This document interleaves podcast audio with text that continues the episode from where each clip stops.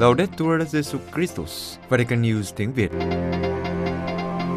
Vatican News tiếng Việt xin kính chào quý thính giả. Chúng tôi xin gửi đến quý vị chương trình của Radio Vatican hôm nay, thứ năm ngày 1 tháng 4 gồm có Trước hết là bản tin Kế đến là một cặp đức giáo hoàng và cuối cùng là giáo huấn vui. Bây giờ, kính mời quý vị cùng Jen Kabur và Ngọc Huynh theo dõi tin tức.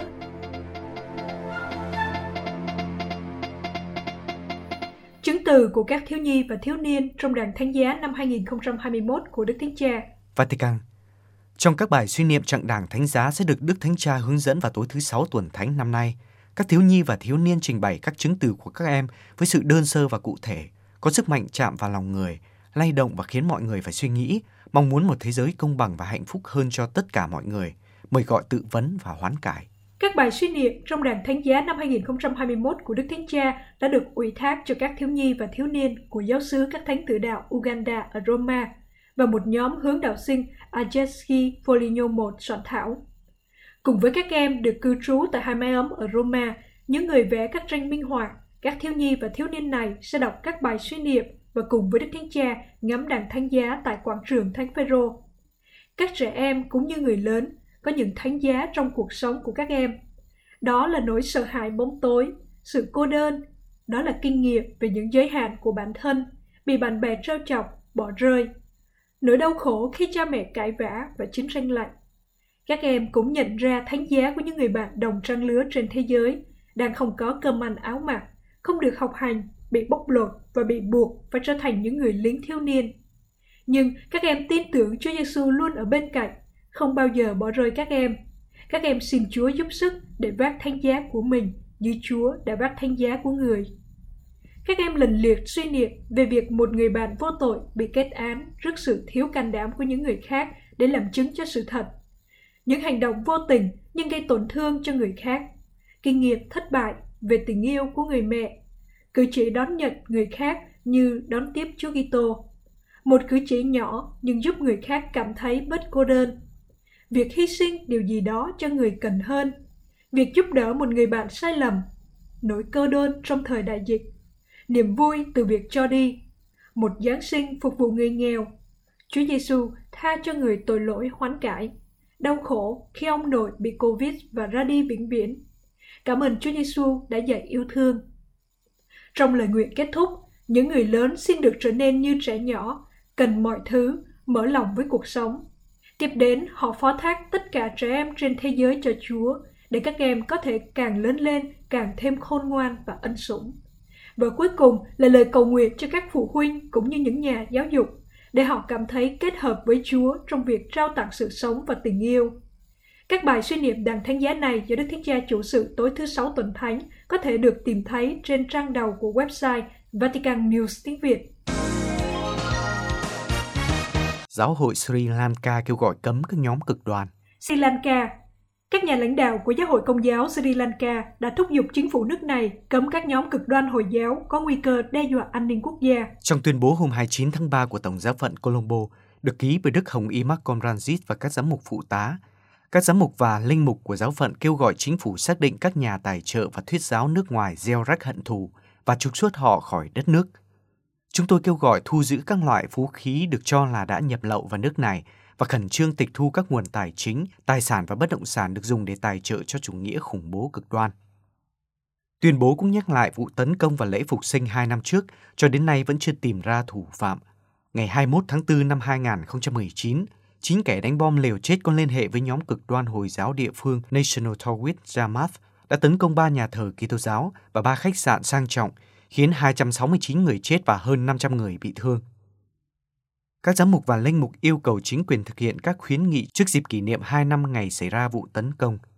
Trong tuyên bố, các nhà lãnh đạo giáo hội cũng nói rằng không chỉ có những người công giáo bị tấn công bởi những hành động man rợ này. Các ngài yêu cầu điều tra tường tận các cá nhân và tổ chức có giao dịch và liên hệ khác nhau với Saharam Hashim, người bị tình nghi là chỉ huy đội cảm tử kể từ khi cuộc chiến ở phía Bắc và phía Đông kết thúc. Các ngài nhắc đến thiệt hại kinh tế do các vụ tấn công tự sát và khẳng định trách nhiệm của các quan chức và chính quyền để duy trì hòa bình, thực thi luật pháp và chứng minh rằng không có sự trốn tránh luật pháp đối với bất kỳ ai lên kế hoạch, thực hiện và hỗ trợ các hành động khủng bố đó. Vào lễ phục sinh, các giáo hội ở bán đảo Triều Tiên cầu nguyện cho hòa bình và thống nhất hai miền Nam Bắc. Hàn Quốc Tháng 8 năm nay, Hàn Quốc sẽ kỷ niệm 76 năm thoát khỏi sự thống trị của Nhật Bản. Hướng đến sự kiện này, Hội đồng các giáo hội Kitô ở Hàn Quốc mời gọi các Kitô hữu trong ngày lễ phục sinh liên kết cầu nguyện cho hòa bình và tái thống nhất của bán đảo Triều Tiên đã bị chia cắt sau cuộc chiến tranh Triều Tiên từ năm 1950 đến năm 1953. Trong lời cầu nguyện nhân dịp này, các Kitô hữu cầu xin với sức mạnh của Chúa phục sinh, chúng con có thể chấm dứt vĩnh viễn sự chia rẽ lâu dài và đau đớn này và hiện thực hóa hy vọng chung sống hòa bình và thống nhất trên bán đảo Triều Tiên. Các Kitô hữu xin Chúa giúp sức để giữ vững tinh thần của thỏa thuận hòa giải, không xâm lược, trao đổi và hợp tác được ký kết bởi hai miền Triều Tiên vào năm 1991. Iwan Sauka, Tổng thư ký của Hội đồng các giáo hội Kitô thế giới cũng gửi một sứ điệp cho các Kitô hữu trên bán đảo Triều Tiên, thúc giục họ và tất cả những người thiện chí đồng hành với cam kết hòa bình và thống nhất của người dân trên bán đảo này, bất chấp những trở ngại, xung đột và căng thẳng tiếp diễn. Ông nói, Hiệp hội Đại kết sẽ đồng hành với những hành động và lời cầu nguyện của quý vị để loại bỏ mối đe dọa thường xuyên của chiến tranh và đạt được sự chung sống hòa bình. Chúng tôi đồng hành và cầu nguyện cho các bạn với lòng can đảm và sự kiên trì của các bạn, ngay cả khi ánh sáng hy vọng dường như tắt dần. Chiến tranh Triều Tiên là một trong những cuộc chiến đẫm máu nhất trong lịch sử sau hai cuộc chiến tranh thế giới. Trên thực tế, người ta ước tính rằng trong 3 năm chiến tranh có khoảng 1,4 triệu thường dân Hàn Quốc, nửa triệu binh sĩ Triều Tiên và quân tình nguyện Trung Quốc, 225.784 lính Hàn Quốc, 33.629 lính Mỹ và 3.143 thành viên lực lượng vũ trang của 15 quốc gia khác tham gia cuộc chiến dưới cờ của Liên Hợp Quốc để cứu Hàn Quốc khỏi bị xâm lược đã thiệt mạng. Cuộc chiến kết thúc vào ngày 27 tháng 7 năm 1953 với một hiệp định đình chiến khiến đất nước bị chia cắt thành hai quốc gia dọc theo vĩ tuyến 38. Trong hơn 50 năm, Giáo hội Công giáo Hàn Quốc đã tích cực dấn thân cho hòa bình và thống nhất của hai miền Triều Tiên. Giáo hội Philippines khai mạc năm thánh. Manila, Chủ nhật Phục sinh ngày 4 tháng 4, Giáo hội Philippines sẽ khai mạc năm thánh mừng 500 năm Kitô giáo đến đất nước. Để mừng sự kiện quan trọng này, ngoài nghi thức mở hơn 100 cửa thánh của các nhà thờ trong cả nước, còn có nhiều chương trình và cử hành đang diễn ra với một mục đích duy nhất. Tạ ơn Chúa về hồng ân đức tin đã được vun trồng trong suốt năm thế kỷ qua, từ thế hệ này sang thế hệ khác. Trong một thư mục vụ, Đức cha Crispin Vacque của Borogan thuộc tỉnh Sama, nơi đầu tiên tin mừng được loan báo, đã cảm ơn các cha mẹ của các thế hệ trong năm thế kỷ qua vì sự đóng góp vô giá của họ trong việc thông truyền đức tin cho các thế hệ. Đức cha cũng khen ngợi những nỗ lực sáng tạo của các linh mục, nữ tu, giáo lý viên, giáo dân và nhiều tổ chức tôn giáo trong công cuộc rao giảng tin mừng, mời gọi họ kiên trì đến cùng. Một trong những sáng kiến kỷ niệm 500 năm, những người công giáo trên đảo Homohon, miền trung Philippines, đã trồng 500 cây xanh để kỷ niệm 500 năm ngày Kitô giáo xuất hiện – Cha Christian O'Finlan, người đã hướng dẫn sáng kiến trồng cây tại giáo xứ Thánh Giovanni Battista nói, Bằng cách này, chúng tôi khuyến khích và nhắc nhở các tín hữu có trách nhiệm và biết quản lý công trình sáng tạo của Thiên Chúa. Đảo Homohon là trung tâm của các lễ cử hành của giáo phận Borogan, vì đây là nơi nhà thám hiểm người Bồ Đào Nha Ferdinand Magellan đến vào ngày 16 tháng 3 năm 1521, đánh dấu sự khởi đầu đức tin Kitô ở quốc gia châu Á này. Cũng liên quan đến 500 năm đức tin, các giám mục sẽ tổ chức Đại hội truyền giáo quốc tế và Đại hội truyền giáo quốc gia lần thứ hai vào tháng 4 năm 2022. Trong những năm gần đây, Hội đồng Giám mục đã tổ chức một chu kỳ chuẩn bị 9 năm từ năm 2013 đến năm 2021, ấn định một chủ đề cụ thể cho mỗi năm với mục đích đào sâu và củng cố đặc tính truyền giáo của giáo hội Philippines.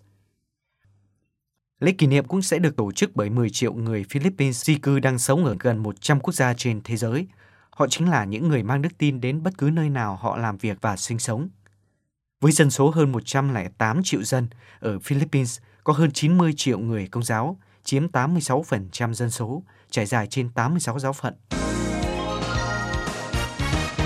Lễ phục sinh trong thầm lặng của các Kitô hữu ở Nigeria và Syria. Abuja, lễ phục sinh của các cộng đoàn Kitô giáo ở Nigeria và Syria sẽ phải cử hành trong sự kiểm soát của nhóm khủng bố Boko Haram và nhóm thánh chiến Tari Assam.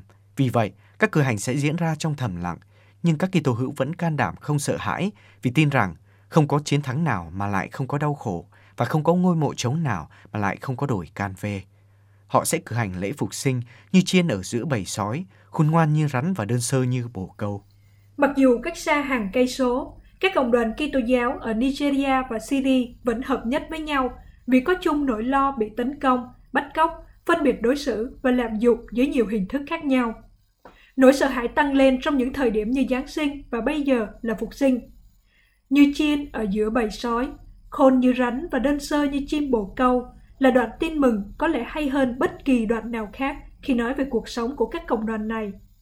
Tại Nigeria, cha Joseph Bature Fidelis, giám mục coi sóc giáo sứ Thánh Patrick ở Maiduguri cho biết, vào năm 2014, trong cuộc tấn công khủng bố Boko Haram, cha đã chọn ở lại với các giáo dân.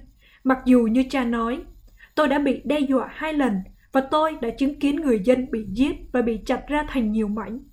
Tôi tin rằng những cuộc tấn công này sẽ không thể xóa bỏ đức tin của người dân chúng tôi. Mặc dù mối đe dọa từ Boko Haram vẫn đeo bám Maiduguri, nhưng cộng đoàn của cha Joseph đang chuẩn bị cho lễ phục sinh với tinh thần như mọi khi, khôn ngoan như rắn và đơn sơ như chim bồ câu. Cha nói, lễ phục sinh và Giáng sinh là những thời điểm thuận lợi cho các cuộc tấn công vì những kẻ khủng bố biết rõ rằng hiện nay việc tấn công của chúng gây tiếng vang. Vì lý do này, chúng tôi rất chú ý đến các cử hành, đặc biệt trong tuần thánh. Vì vậy, trước hết, chúng tôi cần đảm bảo sự an toàn cho các tín hữu. Chúng tôi ý thức rằng chúng tôi không được ở bên ngoài quá lâu và ở nơi dễ bị tấn công như nhà thờ. Vì lý do này, cha tuyên bố, các nghi thức phục sinh sẽ được cử hành một cách thiết yếu và không kéo dài. Ở phía trước cửa các nhà thờ, chúng tôi sẽ có lực lượng cảnh sát với những người trẻ của chúng tôi, những người quen biết các thành viên của cộng đoàn. Tất cả cử hành sẽ diễn ra vào buổi chiều và tuân thủ đầy đủ các quy định chống Covid. Cha Joseph nói thêm, chúng tôi đã quen với việc chịu đựng tình trạng này, nhưng chúng tôi cũng biết chúng tôi không thể đầu hàng rất sợ hãi. Thử thách thật khó khăn, nhưng chúng tôi phải can đảm vì lễ phục sinh nói với chúng ta về sự chiến thắng của sự sống trên sự chết. Chúng tôi cũng biết rằng không có chiến thắng nào mà không có đau khổ và hy sinh, không có ngôi mộ trống nào mà không có đồi can vê. Chúng tôi chịu sự bắt bớ này vì chắc chắn rằng hoa trái cuối cùng sẽ là niềm vui và chiến thắng trong Đức Kitô. Cha lạc quan kết thúc. Chúng tôi không chỉ bị bao vây bởi cái ác, xung quanh chúng tôi còn có rất nhiều người, nhiều anh em của các tín ngưỡng khác, những người mà chúng tôi đang xây dựng một tương lai hòa bình và chung sống. Tại Syria, ở Idlib, Tây Bắc Syria, có một cộng đoàn Kitô giáo nhỏ, chỉ có hơn 210 gia đình, sống rải rác trong ba ngôi làng nằm ở thung lũng Orientes, Nhaye, Yakubie và Gidaide. Cùng với họ có các tu sĩ Francisco là cha Nhaye, cha Hanan Jalub và cha Luia Barat. Họ là các tu sĩ duy nhất còn lại trong khu vực. Tất cả các linh mục ở đó đã chạy trốn sau khi dân quân phá hủy và cướp phá nhiều nhà thờ và nơi thờ phượng. Cha Hanan nói và cho biết, cha đã bị bắt cóc bởi các chiến binh thánh chiến của Zahab al-Nusa vào năm 2014 cùng với 16 giáo dân khác và sau đó được trả tự do. Tại Idlib, quân đội Syria với sự hỗ trợ của Nga và lực lượng nổi dậy do các chiến binh thánh chiến Tari Assam và quân đội quốc gia Syria do Thổ Nhĩ Kỳ hỗ trợ đang đối đầu nhau, một tình huống ngăn mọi người di chuyển. Cha Hanan nói, tất cả các con đường đều bị đóng, chúng tôi không thể rời tỉnh hoặc đến Damas, Aleppo hay Latakia. Điều này càng làm cho cuộc sống trở nên khó khăn hơn vì cộng đoàn của chúng tôi gồm những người cao tuổi, nhiều người bị bệnh và cần được điều trị ở nơi khác. Hơn nữa, COVID-19 đã ảnh hưởng đến gần 80% cộng đoàn của chúng tôi. Các tu sĩ giúp mọi người bằng việc cung cấp thực phẩm, giáo dục học đường và tôn giáo, tất cả làm việc trong thầm lặng và theo cha Hanan. Điều này có nghĩa là chuông cửa của nhà chúng tôi không được phép reo, chúng tôi không thể mặc áo dòng khi đi ra ngoài. Trên tháp chuông nơi thờ phượng không có thánh giá, các hình ảnh thánh không được trưng bày bên ngoài, các nghi lễ chỉ được cử hành khi các cửa đã đóng. Lễ phục sinh này cũng sẽ như thế. Cha kết luận, mặc dù khó khăn và đau khổ, nhưng chúng tôi ý thức rằng chúng tôi đang sống thời gian đầy ân sủng và chúng tôi muốn chia sẻ điều này với những người thân thiết và những người đã hỗ trợ chúng tôi. Quý vị vừa theo dõi bản tin ngày 1 tháng 4 của Vatican News tiếng Việt. Vatican News tiếng Việt Chuyên mục Gặp Đức Giáo Hoàng.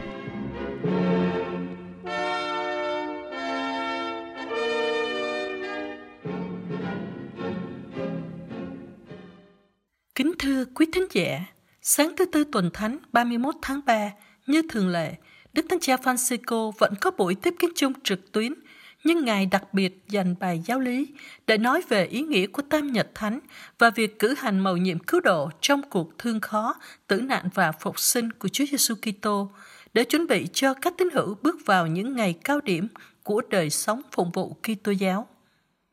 Đức Thánh Cha nói: Anh chị em thân mến, chào anh chị em. Hòa mình vào bầu khí thiêng liêng của tuần thánh, chúng ta đang đứng trước tam nhật vượt qua. Từ ngày mai đến Chúa Nhật, chúng ta sẽ sống những ngày trọng tâm của năm phụng vụ, cử hành mầu nhiệm thương khó, tử nạn và phục sinh của Chúa. Chúng ta sống mầu nhiệm này mỗi khi chúng ta cử hành thánh lễ, khi chúng ta đi tham dự thánh lễ, không chỉ đi cầu nguyện. Chúng ta đi canh tân, thực hiện lại mầu nhiệm vượt qua này. Đây là điều quan trọng và không được quên. Nó giống như thể chúng ta đi lên đồi can vê để sống lại, để tái diễn mầu nhiệm vượt qua. Vào chiều thứ năm tuần thánh, bước vào tam nhật phục sinh, trong thánh lễ tiệc ly, thánh lễ tưởng niệm bữa tiệc ly, chúng ta sẽ hồi tưởng lại những gì đã xảy ra vào thời điểm đó. Đó là buổi chiều mà Chúa Kitô đã để lại cho các môn đệ chứng tích tình yêu của người trong bí tích thánh thể, không phải như một kỷ niệm, nhưng là một lễ tưởng niệm, như sự hiện diện mãi mãi của người. Trong bí tích này, Chúa Giêsu đã thay thế lễ vật hy sinh, chiên vượt qua bằng chính mình. Mình và máu người cứu độ chúng ta khỏi ách nô lệ của tội lỗi và sự chết. Đó là buổi chiều mà người yêu cầu chúng ta yêu thương nhau bằng cách phục vụ lẫn nhau, như người đã làm khi rửa chân cho các môn đệ. Một cử chỉ báo trước lễ hy sinh trên thánh giá là lễ hy sinh phục vụ tất cả chúng ta, bởi vì bằng sự phục vụ hy sinh, người đã cứu độ tất cả chúng ta. Và thực tế là người, là Thầy và là Chúa sẽ chết vào ngày hôm sau, không phải để rửa chân, nhưng để thanh tẩy trái tim và toàn bộ cuộc sống của các môn đệ của người.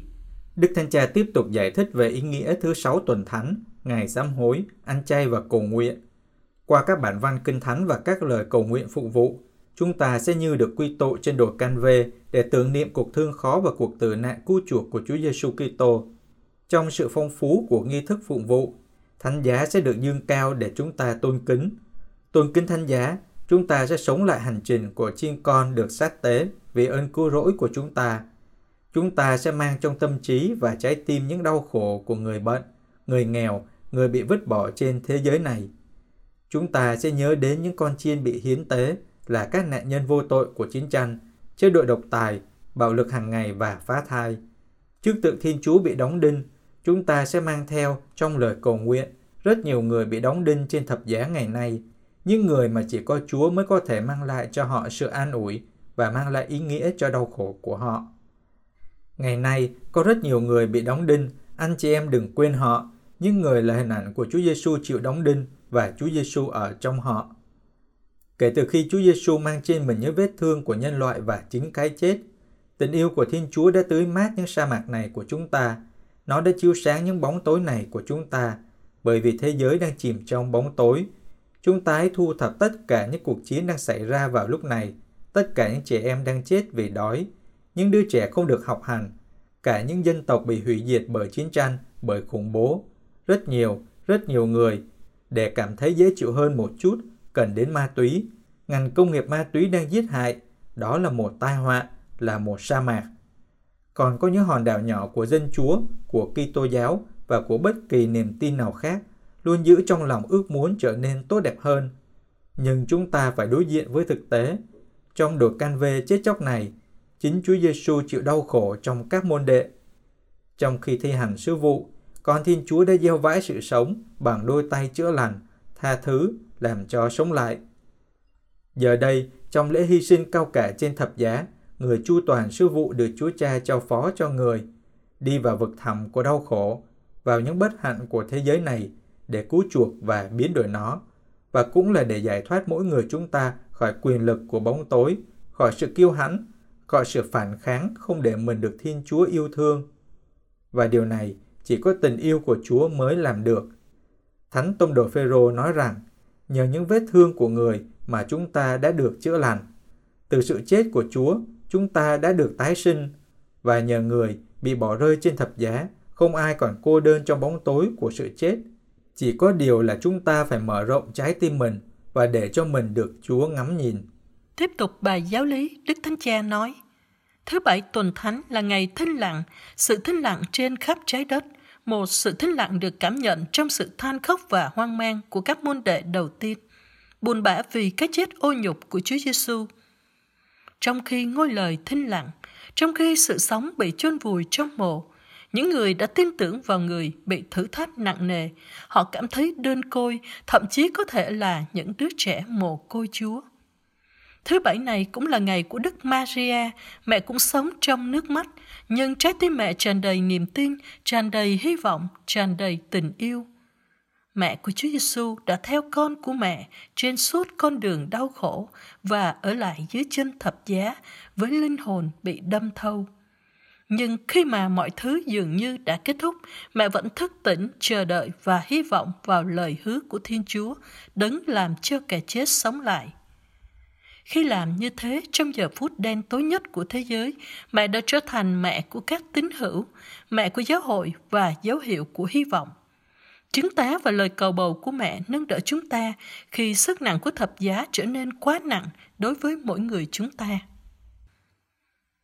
Trong bóng tối của thứ bảy tuần thánh, niềm vui và ánh sáng sẽ bùng lên với các nghi thức của đêm vọng phục sinh và bài hát Alleluia vui mừng hân hoan.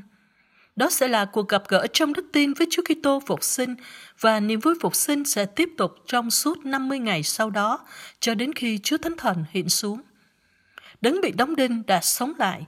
Tất cả những thắc mắc và sự không chắc chắn, do dự và sợ hãi đều được xua tan bởi mặt khải này. Đấng phục sinh cho chúng ta một điều chắc chắn rằng sự thiện luôn chiến thắng sự ác, sự sống luôn chiến thắng sự chết và mục đích cuối cùng của chúng ta không phải là ngày càng xuống thấp hơn từ nỗi buồn này đến nỗi buồn khác, nhưng là vượt lên trên. Đấng phục sinh là sự khẳng định rằng Chúa Giêsu đúng trong mọi sự. Trong lời hứa cho chúng ta sự sống vượt lên trên sự chết và ơn tha thứ vượt trên tội lỗi. Các môn đệ nghi ngờ không tin. Người đầu tiên tin và nhìn thấy Chúa phục sinh là bà Maria Magdalena, Bà là nữ tông đồ của sự phục sinh, người đã đi thuật lại rằng bà đã nhìn thấy Chúa Giêsu và người đã gọi tên bà. Và sau đó, tất cả các môn đệ đã nhìn thấy người. Đức Thánh Cha lưu ý điều này. Các lính canh, binh lính, những người đang ở trong ngôi mộ để ngăn các môn đệ đến lấy xác Chúa. Họ đã thấy người sống và sống lại. Các kẻ thù đã nhìn thấy người, nhưng sau đó họ giả vờ như không nhìn thấy người. Bởi vì họ đã được trả tiền đây là mầu nhiệm thực sự của những gì Chúa Giêsu đã từng nói. Có hai người chủ của thế gian, Thiên Chúa và tiền bạc. Ai phục vụ tiền bạc là chống lại Chúa. Và ở đây, tiền bạc đã thay đổi thực tế. Họ đã nhìn thấy điều kỳ diệu của sự phục sinh, nhưng họ đã được trả tiền để giữ im lặng. Chúng ta nghĩ đến nhiều lần khi các Kitô hữu nam nữ đã được trả tiền để không công nhận trên thực tế sự phục sinh của Chúa Kitô và họ đã không làm những điều Chúa Kitô đã yêu cầu chúng ta các Kitô hữu thực hiện. Kết thúc bài giáo lý, Đức Thánh Cha nhắc lại rằng, năm nay chúng ta cũng sẽ cử hành các lễ phục sinh trong bối cảnh của đại dịch. Nhưng Ngài nhấn mạnh rằng, trong nhiều hoàn cảnh đau khổ, đặc biệt trong hoàn cảnh của những người, những gia đình và dân tộc đã bị thử thách bởi nghèo đói, thiên tai hoặc xung đột, thánh giá của Chúa Kitô giống như một ngọn hải đăng chỉ bến cho những con tàu vẫn còn ngoài khơi trong bão tố. Ngài nói, Thánh giá của Chúa Kitô là dấu chỉ của niềm hy vọng không làm thất vọng và nó cho chúng ta biết rằng không một giọt nước mắt nào, thậm chí không một tiếng than khóc nào bị bỏ quên trong chương trình cứu độ của Thiên Chúa. Đức Thánh Cha mời gọi, chúng ta xin Chúa ban cho chúng ta ơn phục vụ, ơn nhận ra Chúa và không để cho mình bị tiền tài làm quên mất người.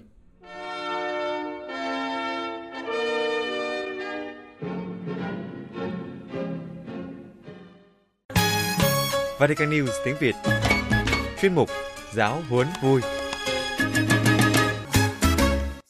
Trần Đỉnh và anh Huy. Xin chào quý vị trở lại với Giáo huấn vui của Vatican News tiếng Việt. Chúng ta đang tìm hiểu tông huấn niềm vui của tình yêu về đời sống hôn nhân và gia đình, kỳ số 38 từ số 147 đến số 149. Và hôm nay thì bài rất là dài luôn. Ừ. Chắc là mình phải vào luôn, không có kiểm tra bài cũ nữa. Ủa mà vào là vào đâu? Vào tựa đề luôn. À vào bài luôn, ok. Đúng rồi, tựa đề của hôm nay là Thiên Chúa yêu thích niềm vui của con cái Ngài. Vào luôn số 147.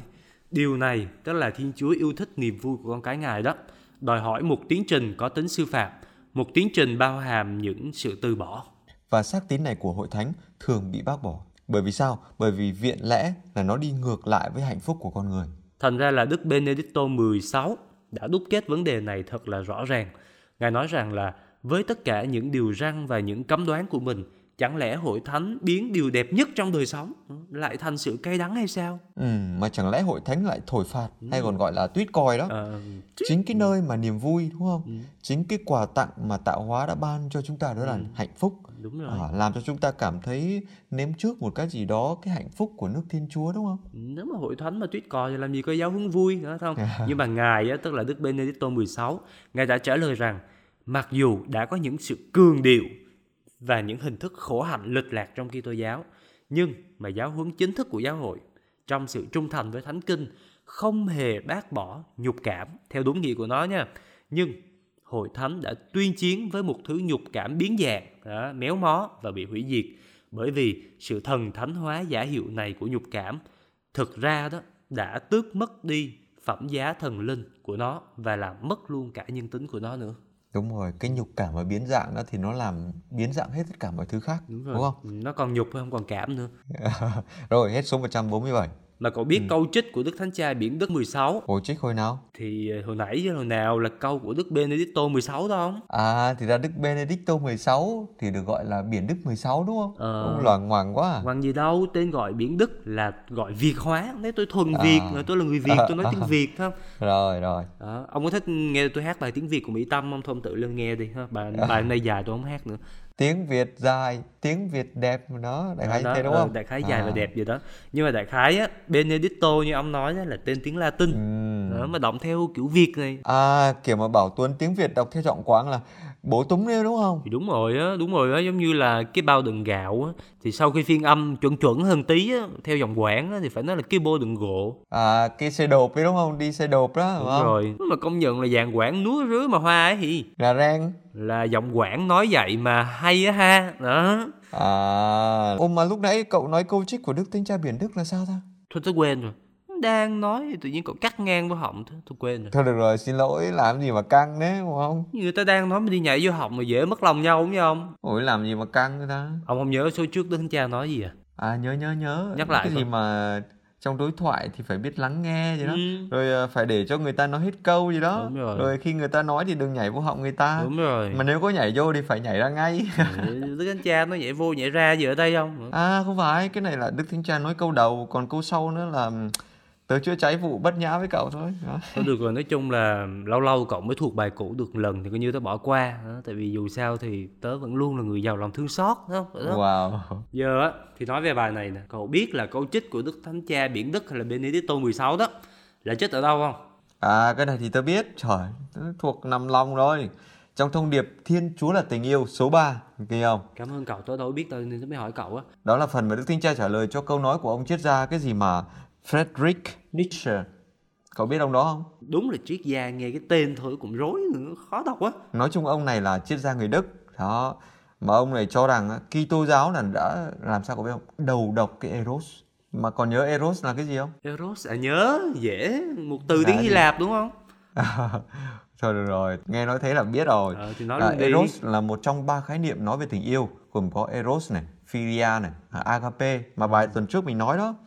Đó, thì trong vấn đề này á, giáo hội đã tuyết còi cái việc mà chặn hạnh phúc của con người lại. Ông ấy cho rằng như vậy. Đó, cậu cũng biết luôn ha Đó, thì đọc giáo huấn vui thì ta cũng phải nghiên cứu chứ đâu phải nói bậy nói bạ, nói cày nói bừa được đúng không? Ờ, trước giờ thì tôi có nghe nói ê ẩm này rồi ê chề rồi bữa nay mới được nghe eros rồi rồi túm lại thì đức thánh cha trả lời sao trong cái vấn nạn này Đó, thì ngài nói là giáo hội á, là không hề bác bỏ cái nhục cảm theo đúng nghĩa của nó. Ừ. Nó là cái eros đó. Nhưng mà hội thánh đã tuyên chiến với một thứ nhục cảm Ừ. mang tính chất là biến dạng và mang tính chất hủy diệt. Mà thế nào là nhục cảm biến dạng và hủy diệt hơn nghe khó hiểu ha. Có nghĩa là nó hơi méo mó đó. Ờ. Đó là chỉ chú tâm vào việc thỏa mãn thôi mà không chú tâm đến việc thăng hoa và hy sinh cho người khác. Nghe cũng có lý mà giờ để coi Đức Thánh Cha có giải thích không? Hình như là trong số 148 ngài có nói thì phải. Vậy thì vào luôn số 148 là cần phải có một chương trình giáo dục cảm xúc và bản năng. Đó, cái này quan trọng này. Ừ hay á, chương trình này đáng cổ vũ á, phải ờ, xem ra là phải nhân lên rồi phải ờ, phổ biến cho các bạn trẻ, đặc biệt là những cái người mà chuẩn bị vào đời sống hôn nhân á. Và những chương trình này á, đòi hỏi nhiều khi á, là phải lập ra những cái giới hạn của nó. Rồi Đức Thánh Cha nói tiếp này, cái việc vui thú thái quá thiếu kiểm soát này á, hoặc là bị ám ảnh bởi một cái kiểu lạc thú duy nhất thì là rốt cuộc như nào? Nó làm suy yếu, nó làm bại hoại cho chính cái lạc thú ấy và nó đe dọa đến đời sống của gia đình. Đó, mà tôi thấy cũng có lý nha ông, ngôn ngữ tiếng Việt mình hay lắm. Lạc thú á, Ừ. đó, mà bị phân rẽ ra là thành lạc và thành thú. À, Đó. đúng rồi. Nghĩa là méo mó là nó thành là thú lạc, là con thú đi lạc. Đó. Và trong những trường hợp như vậy thì người ta thường nói đó, có những ngày buồn như chó dại, chỉ muốn kiếm đại đứa nào cắn chơi. Đó. Ờ, nhưng có những ngày khó ở trong người đó? Đó. Nhưng mà thật ra Đức Thánh Cha nói rằng người ta có thể hoàn tất một hành trình tốt đẹp với những đam mê của mình bằng cách làm sao? Quy hướng chúng mỗi ngày một tốt hơn vào một kế hoạch tự hiến và một kế hoạch hy sinh cho người khác đó và thực hiện sự viên mãn của chính mình. Và điều này luôn làm phong phú các mối tương quan liên vị trong đời sống gia đình. Và điều này thì không có nghĩa là từ khước những khoảnh khắc vui thú cao độ, à, vui thú nha, à, chứ không phải là thú lạc đâu nha. Nhưng là hội nhất chúng với những khoảnh khắc khác của sự quảng đại hiến thân, của niềm hy vọng bền bỉ, rồi của sự mệt mỏi không tránh được và thậm chí là của sự nỗ lực để đạt được lý tưởng. À cái này nghe quen quen giống kiểu bài hát Quảng Đại Hiến Dâng ấy nhỉ? Ờ, ờ, quen quen thiệt, hát thử vài câu đi. Lạy Chúa Giêsu, xin Chúa dạy con Biết sống quảng đại biết phụng sự Chúa như Chúa đang được phụng sự. Biết cho đi mà không tính toán. Biết chiến đấu không ngại thương tích. Biết làm việc không tìm nghỉ ngơi. Biết hiền thân mà không mong chờ. Phần thưởng nào hơn là được biết con đang thi hành ý Chúa đó chính cái lúc mà quảng đại hiến dâng vì nhau đó thì đời sống gia đình á nó mới là được gọi là một cái gia đình đáng sống Đúng rồi, thành ra là hết số 148 này chúng ta có thể kết một câu là gì? câu gì Cuộc sống con người có lúc lên voi cũng có khi xuống chó. cái gì mà lên voi xuống chó ở đây ông làm gì mà đúc kết một câu của đức thánh cha mà lên voi xuống chó Thì đại khái ý tôi á là đã sống thì phải đón nhận tất cả. Đó, À. thăng trầm gì đón nhận hết. Đó. à rồi sao Và theo lời của Thánh Cha thì á, có lúc lạc thú nhưng cũng có những lúc đau khổ mình cần hy sinh và đặc biệt phải có hy vọng bền bỉ nữa. Đó. trời chẳng liên quan gì đến lên voi xuống chó đây cả Thì đại khái nó cũng có lên với xuống thì coi như voi với chó nó không hợp nhưng mà nó có lên có xuống giống như cuộc đời mình có lúc thăng có lúc trầm. Đó. À, rồi đồng ý nói chung là ở đây là cần phải đón nhận cần phải hội nhập toàn bộ những cái điều ờ, như là vui buồn vào trong cuộc sống gia đình đúng không Đúng rồi. Tóm lại là lạc lúc lên voi và cũng cần phải biết nhẫn khi xuống chó. Đó. Ông thấy tôi văn thơ hay ông gieo vần quá hay luôn. ôi trời ơi càng ngày tôi càng cảm thấy cái độ văn chương lầy lội của ông nó càng tăng đó Trời ơi, trình thơ của tôi bữa nay cao rồi ông. Ngày xưa người ta có luật bằng chắc xen kẽ, còn hôm nay là tôi luật đó là bằng bằng bằng bằng chắc chắc chắc chắc. nhưng mà ông biết không nhiều khi tôi cũng phải chịu đựng nhưng mà giỏi chịu đựng giỏi kìm nén nó không có nghĩa là không đau nhá Ừ. nghe thơ vậy mà vật vã Nhưng mà nhưng mà Đức Thánh Cha dặn rồi đó phải chịu khó hy sinh đó. rồi vào ngay số tiếp theo kiểu tôi là tôi ờ, không có kiềm chế được nữa đâu đó. Gì không? Gì mới nói vậy mà máu ông muốn lên não rồi ông cứ từ từ cái này xem ra ông phải đọc lại cái phần mà cái gì mà chương trình giáo dục cảm xúc và bản năng rồi đó. À. rồi nếu mà ông còn không đọc nữa là tôi Dạ thôi được rồi tôi chiều ông đây. À, 149 Chẳng lẽ giáo huấn vui mà lại đi cãi nhau? À, Một số trào lưu linh đạo nhấn mạnh đến sự từ bỏ những ham muốn để được giải thoát khỏi đau khổ. Nhưng mà chúng ta tin rằng Thiên Chúa yêu thích niềm vui và chính xác ở đây Đức Thánh Cha dùng là niềm vui thú của con người.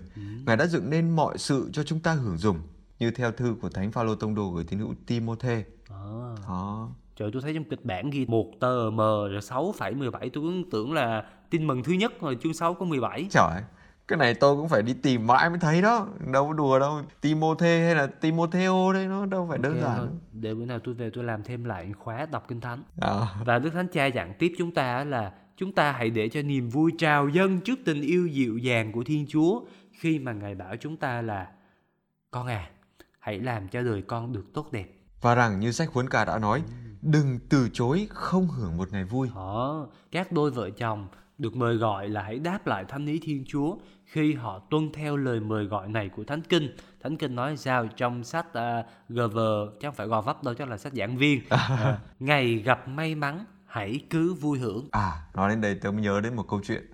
Có một chú kia chú ấy trúng sổ số. Vui vui vui, việc lót việc lót. Bao nhiêu tỷ, mấy tỷ, mấy tỷ. à, trúng hơn 10 tỷ. Wow. đó nhưng mà sau đó chú bảo là cái niềm vui đó nó trào lên nó làm cho cuộc sống thay đổi. Ờ, đổi sao? là bây giờ mình có tiền mà mình xài tiền mình vui vẻ mình hưởng lạc đúng không? Cái đấy gọi là lạc thú đấy. Ờ, đó nhưng mà sau đó thì như thế nào? Sau đó chú ấy cảm thấy là mình bắt đầu than phiền nhiều không ừ, than phiền là vợ con không biết nấu ăn ngon như nhà hàng. Ờ, xong rồi con cái thì không như người ta đấy ờ, cái như vậy. đấy, đấy. khi mình có tiền thì mình có quyền đòi hỏi không? Ờ, sau này á khi mà tiền nó bớt rồi á Ừ. chú mới nhận ra một điều này là sắp hết tiền hả? trong cái khoảng thời gian đó chú ấy không có nhận ra được những cái niềm vui nhỏ bé mà trước đây hai vợ chồng trong mấy lúc nghèo khó đó đã cùng sống với nhau. Ừ. như là cái niềm vui mà trồng cái cây cho đến mùa cây nó ra trái xong rồi cầm trái đi bán. Đấy, hai vợ chồng vui vẻ về một vụ thu hoạch tốt đẹp. Đấy. và bây giờ thì khác nữa rồi. Giờ thì khác rồi. Bây giờ không có nhận ra được những cái niềm vui nho nhỏ hàng ngày nữa. Ừ, thành ra người ta mới nói là lạc thú mà khi được thổi phòng thái quá đó thì người ta sẽ quên đi lạc rang. Vì ngày xưa hai vợ chồng nghèo quá đi là rang lạc với nhau ăn chung. Bây giờ lo ăn ờ, cao lương mỹ vị rồi quên lạc rang Ôi giời, bó tay rồi. Cái này là ông muốn nói đến cái việc mà Nobita với Chai là cùng một gốc đúng không? bảy tầm bạc Ờ, Nobita với Chai là cùng một gốc là gốc ờ, Noel đó. à, ok Nhưng mà nói tóm lại là nãy giờ tôi với ông là tập vui hưởng cái ngày này đó. Đấy. và điều quan trọng là phải có tự do để nhận ra rằng niềm vui thú có thể có những cách diễn tả khác nhau vào những giai đoạn khác nhau của cuộc sống chứ không phải nhất thiết như nhau và phải phù hợp với các nhu cầu của một tình yêu hỗ tương Ủa cái gì mà tình yêu đỗ tương ở đây không? Cái gì mà tự nhiên lại chuyển qua đỗ tương rồi? Vì ông lại còn nhớ lạc rang đậu phộng giữa đây nữa rồi Tôi bảo là tình yêu hổ tương À. Hổ tương tức là tình yêu tương hổ Tức là tình yêu qua lại giữa đôi bên À, hỗ tương, hiểu rồi. Và cái theo cái nghĩa này á thì Đức Thánh Cha nói rằng là ta có thể đón nhận những cái đề nghị của một số bậc thầy của Đông phương thúc đẩy chúng ta hãy mở rộng ý thức để chúng ta không bị giam hãm bởi một số kinh nghiệm rất giới hạn, những kinh nghiệm rất nghèo nàn mà khiến tầm nhìn của chúng ta bị khép lại. À mà nói đến cái này là tôi nghĩ đến những con ngựa này. Ngựa là họ phải che cái mắt lại. Ờ Đó để chỉ có nhìn về phía trước thôi, không có biết nhìn xung quanh. à, che hai bên rồi Đúng rồi. Cái tầm nhìn nó bị hạn chế. Và tại sao? Chỉ biết đi đường mình thôi không có biết quan tâm đến hàng xóm nhìn cái đứa bên cạnh À, thành ra là người ta mới bảo là ngựa quen đường cũ. Thầy có biết sao ngựa quen đường cũ không? là sao? Nó, nó che hai mắt lại nó biết có mỗi đường thôi lấy ra ra đường mới mà không quen. Thôi nhưng mà nói chung tào lao bí đao nãy giờ rồi Bây giờ mình sẽ tóm lại câu cuối cùng. Đức Thánh Cha nhấn mạnh Sự mở rộng ý thức này không phủ nhận hay tiêu diệt lòng ham muốn. Cho bằng là gì? Cho bằng là mở rộng lòng ham muốn và hoàn thiện nó. Rồi hết số 149 và tôi thấy là để kết lại cái số này ạ. Chỉ cần lấy câu hứa trong lễ cưới là ok luôn.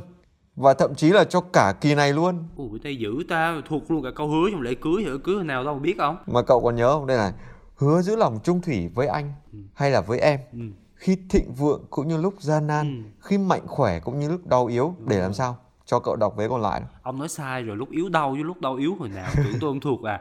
Rồi câu vế còn lại là Để yêu thương và tôn trọng anh hoặc là em Mọi ngày suốt đời anh em. Suốt đời anh hoặc là em. Vâng, nói chung là một cái tình cảm son sắt Là một tình cảm sắc son. Nhưng mà đấy mới chỉ là kết một thôi còn kết hai nữa nè. Chúa ơi. Một bước đi sai vạn lối tắc. Đạp đổ nguyên tắc vạn lối đi Trời ơi, triết học thâm sâu, thâm thúy, sâu sắc quá Ủa mà nó nghĩa là cái gì? nghĩa là phải đạp bỏ đi những cái lạc thú lạc rang méo mó phải không Ờ. từ đó thì mới có thể có những lối đi của hạnh phúc Ừ. là hưởng những cái niềm vui nho nhỏ hàng ngày Ờ, vợ chồng tối lửa tắt đèn có nhau ờ, đó Thì có nhau rồi rang lạc cùng với nhau đó. vâng và với tiếng cười của đỉnh thì chúng tôi nghĩ rằng là chúng tôi có thể kết thúc chương trình rồi và trước khi kết thúc thì chúng tôi xin được phép dứt lời Và khi đã dứt lời thì hẹn gặp lại quý vị và các bạn vào thứ năm tuần tới trong chuyên mục Giáo huấn vui của Vatican News tiếng Việt. Xin chào và hẹn gặp lại.